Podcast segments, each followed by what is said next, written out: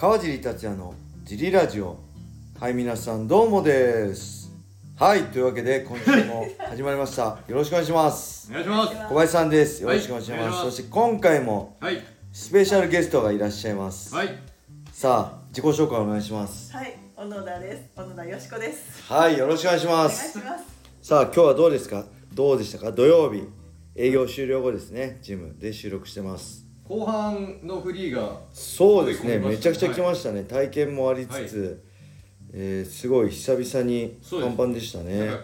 昨日がフリーちょっと空いてたので。そうですね。昨日の18時のフリーはい。なかったですね、ほぼ。そうです。はい、寂しかった。はい。そんな感じで、えー、うん久々にパンパンでしたね。はい。あとはあれちょっ嬉しかったですね。あのその途中のレディース前のは時に女性会員さんが外を歩いてきてて、はい。外からは座ってる小野田さんの後ろ姿を見て貫禄がありすぎて川尻さんかと思ったっていうい。どんだけでかいんですか？面白ネタを言ってましどんだけでかいんですか？た。ちょっと嬉しい、ちょっと嬉しかっあちょっと嬉しかった。じゃあよかった。はい。た じゃあレターも行きましょう。たはい。ヒュージョンさんですね。は、はいいどうもです。総合の構えについて質問です。自分は柔道経験者で、右足前の右組みです。ですが、打撃ありになると、左足前のオーソドックスでないとパンチがまともに出せません。どのように対応したら良いと思いますか？はいご指導よろしくお願いします。はいはい、えーこれは格闘技 MMA あるあるですねレスリングと柔道の構えは、はい右利きだと右足前右手組なんですよね。はい。で、えーキックボクシングボクシングになると右利きっていうのは左足前左手前になるんですよね。いわゆるオーソドックス。ここでみんな「ん?」ってなるんで、はい。えーまあ大体の人は柔道レスリングにの構えに沿ってサウスポーン打撃 MMA でいうサウスポーになって、はい。右利きのサウスポーになる人が多いです、ただこの人の場合は、はい。そうだとはい。パンチがまともに出せませんと。おやっぱり MMA やってるんであればパンチは今必須なんでできないで組みつけばいいっていうのは無理なんではい。こういう場合は、はい。えーオーソドックスで構えます。で多分柔道経験者ですよね。で柔道経験者は、まあ、タックルってよりも組んでから勝負。ねあの投げだったり足払いだったりで勝負なんで、えーさオーソドックスで構えて打撃で勝負して組んだら、えー右差しではい。やればいいんじゃないですかね。それも一つあります。はい。でちなみに僕も右利きの、えーオーソドックスでけどもう10年以上もう2010年ぐらいからやっぱ今後は右利きでオーソドックスだけだとダメだと思って、はいえー、とサウスポーンをできなきゃダメだと思ってサウスポーンをね2010年ぐらいから練習してたんですけどはい。全くねパンチはその場では打てるんですよ。でステップが全くできなくて、はい。使い物に試合でなんなかったんですけど2014年の網膜剥離 USC 時代網膜剥離になって1年、えー休んでた時にはい。えっとねステップを、はい。えー歩くことからあ振動できないじゃないですか網膜剥離って、なんで歩くスピードでのシャドウから始めて1日1時間、はい。えー月曜から土曜日まではい。半年ぐらい毎日日課にしてたらはい。サウスポーでステップできるようになりました。はい。ただ倒せるパンチは打てなかったですね。いわゆる殺傷能力のあるパンチは結局できなかったです。パンえ蹴りは蹴れるようになったけどさ倒せる蹴り蹴れたけどパンチはねサウスポーで左ストレートやってもあんましっくりこないというか倒せるパンチじゃないなと思ってました。ただ自分の場合それで倒すってよりもそうやってサウスポーをオーソに構えて相手の距離感ずらして組みつくのが USC ではね目的だったんで、えーそこまで重要性ではなかったですけど結局倒せる殺傷能力は身につけられなかったなって思います。はい。はい、ちょっと頑張ってみてください。なんかあります？あ小野さんも今サウスポーやってるもんねどうですか？倒せるパンチ。やっぱり。対応したらどうどう対応したらいいのか。左のストレートは、はい。強く出ない。ですよね。やっぱりね、おえー右利きで左ストレート。みんなそうなんですよ。柔道レスリング出身の人もやっぱ右利きのサウスポーはやっぱ前手の右フックが強いですよね。で左はなかなかそこまでなんかピンポイントやっぱえっ、とね左ストレートストレートもねピンポイントで顎を打ち抜かないとなかなか倒せないんでなかなかそのピンポイントで針の糸を通すようなねパンチはなかなか難しいですよね。これ結構格闘家あるあるでなんで右利きのサウスポーは前手の左フックに注意みたいな感じですね。はい。大丈夫ですか？小野さん他に言うことないですか？助けサウスポえでもなんか右利きサウスポーが強いっていうか結構言うじゃないですか。はい。どうなん本当なんですか？右利きサウスポーが強いというか、まあ、やりづらいですよね。サウスポーが圧倒的にボクシングとキックが少ない中で MMA は多いんで、えーまあ、サウスポーがちょっと有利なのかなっていうのはあるけど、うん、あとねやっぱフィジカルレスリングがねあレスリング柔道はねフィジカルがとにかく強いんで一発強いんですよね。パンチがとにかく強い。右フックがめちゃくちゃ強いんで、あのーそれ注意ですね。やっぱね、えー日本のオリンピック競技なんで半端ないですフィジカルが。普通に初めて MMA から始めた人とか、まあ、キックから転向した人とかに比べたら圧倒的にフィジカルありますね。はい。いいですか小野さん。でもう一回行きましょはい。うもう一個行きましょう。はい。川地さんお疲れ様です。ラジオネームたっくんです、はい。久しぶりのレターです。はい。さて川尻さんは拳の怪我をしたあ拳の手術をしたことがありますでしょうか？はい。先日朝倉海選手は手術をしていましたがはい。格闘家にとっては日常茶飯事なのでしょうか？はい。私は、えーこれ何？中手骨？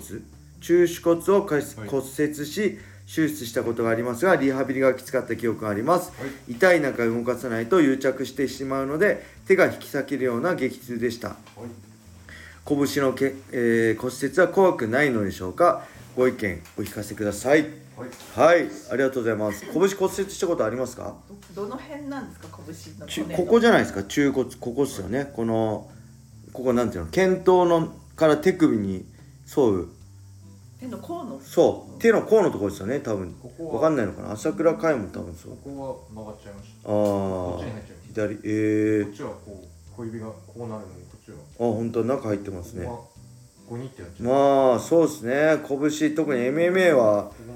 グローブも薄いししかも僕はねバンテージを組み技主体でやるんで薄めに巻いてくださいって USC の時でも言ってたんで、えー怪我しやすいのかもしれません。で僕手術したことはないですけど2006年の大晦日のギルバート・メレンデス戦でえっ、とね左手の親指の付け根を骨折してギブスやりました。それでシュートのベルトを返上しましたね。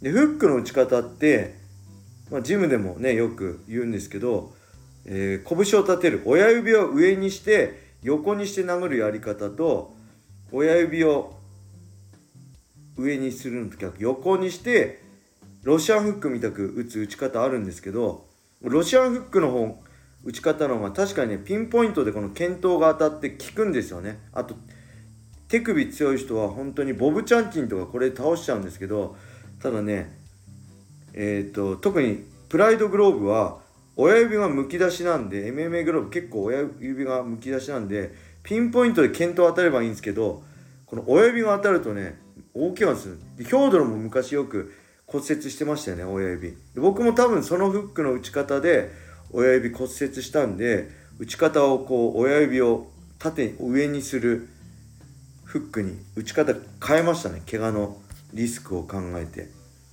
でただちなみにその時は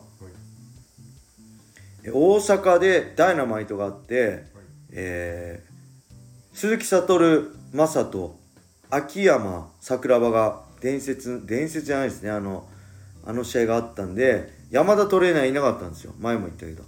で山田トレーナーが僕のマネージャーに巻き方を教えて素人が巻いたんで 骨折しました。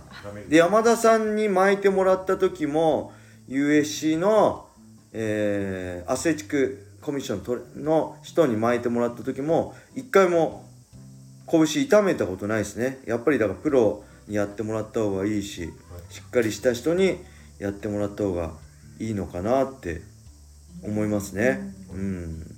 で甲斐君のね拳がどのぐらいのあれなのかわかんないですけどまあちょっと手術前ねネットのニュースで見た感じだと結構大きな怪我っぽいのでまあリハビリも含めて復帰まで時間もかかるし結構きついんじゃないかなって思います。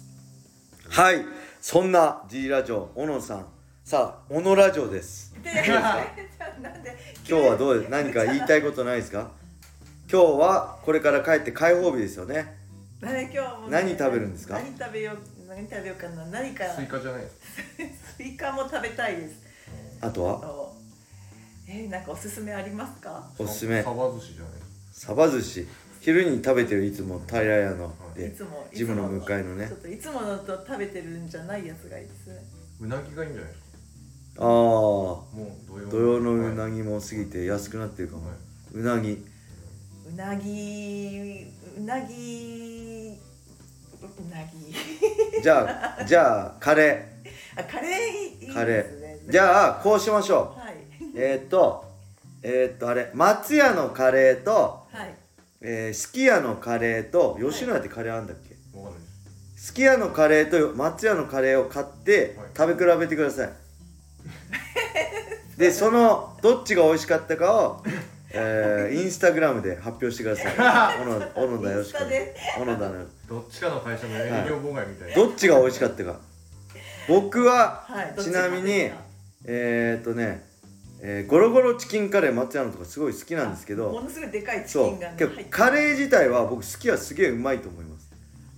カレー単品では好きやですね。好きやただな食べたことない。いろいろこう組み合わせがあるんで松屋の場合は松屋のゴロゴロチキンカレーとかいろいろなマッサなんとかマッサランカレーだっけ？とかあるんでそれも美味しかっそったちの方が好きなんですけどカレー単品では僕は好きやだと思います。吉野家ないのかな？ちょっと調べられる。吉野家もあったら 3, 3個を 比べて。ココイチも美味しいです。ココイチはプロですから、ね、プロプロフェッショナルね。ココイチさなんかあれだよねもうすごい高くなんない？全部トッピング出すあとココイチって昔より高くなりましたよね。1000円とかじゃん。ある？あります。あ吉野家もありますね。じゃあ今日開放日なんで松屋すき家吉野家のカレーを食べ比べると。で帰り寄ってくしかない。松屋すぐジムの近くなんでしょ？でうちの近くがあ好き好きやんでしょ？吉野家。吉野家。ありますかね？いやないかなこの辺。あんま見ないですよあね確かにないかもしれない。ああの網のちょっとい行くところにありますね。あの網の自衛隊の方の手前にあります。でそのあはの茨城銀筑波銀いさあそうそうそう。そうそうそうそうそうそう。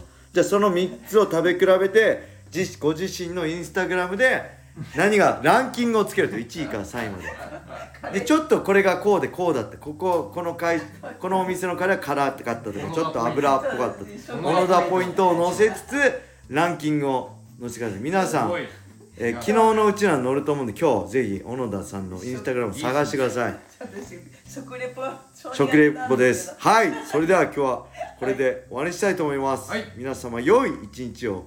またねー